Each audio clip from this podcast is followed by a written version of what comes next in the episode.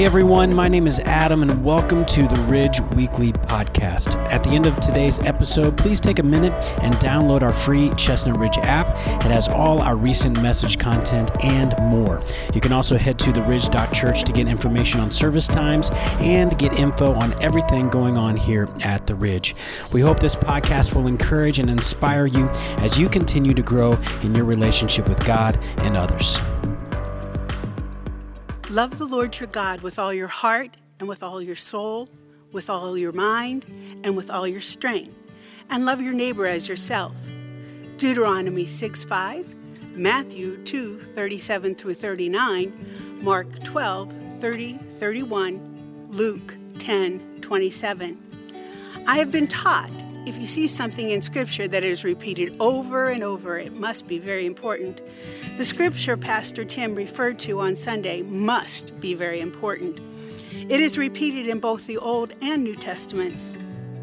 As we continue to discuss the relevance of the church today, we know that we have a message that can change the world one life at a time. We need to be the church we want the church to be. And we need to receive the invitation inside so that we can love those outside. Loving God and loving others is a process. One of my darling four year olds one Sunday asked me, I've never seen God in you. An explanation. I pointed to God's creation, to praying, to the Bible, only to have the little girl look more and more perplexed.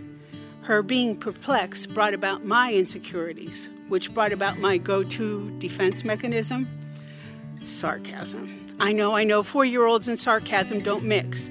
I told her I had times when I wished I could just call God and talk to Him. She immediately asked me, What's His number? Most anyone else would have just let it go, but no, I make a lovingly sarcastic response 1 800 Heaven immediately. I made sure it couldn't be a real phone number, not enough numbers, and then felt shame and remorse for not understanding how to explain trust to her. One of my favorite scriptures is Luke 2:52. And Jesus increased in wisdom and stature and in favor with God and with people. We need to realize that Jesus grew up to love his heavenly Father with all his heart, soul, mind, and strength. The question we must ask ourselves is why would we think that we can automatically love God and others with such fervor? Growing in our love for God and others is a process, not something that happens overnight.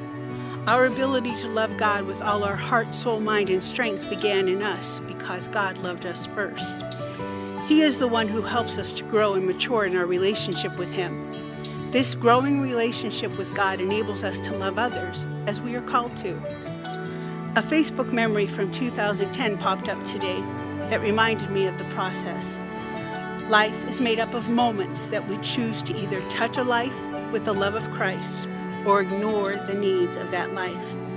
Help me, Heavenly Father, to focus on living out my relationship with you 24 hours a day, seven days a week, moment by moment. This week, look for opportunities to grow in your relationship with God and ways to live that out by loving your neighbor as yourself.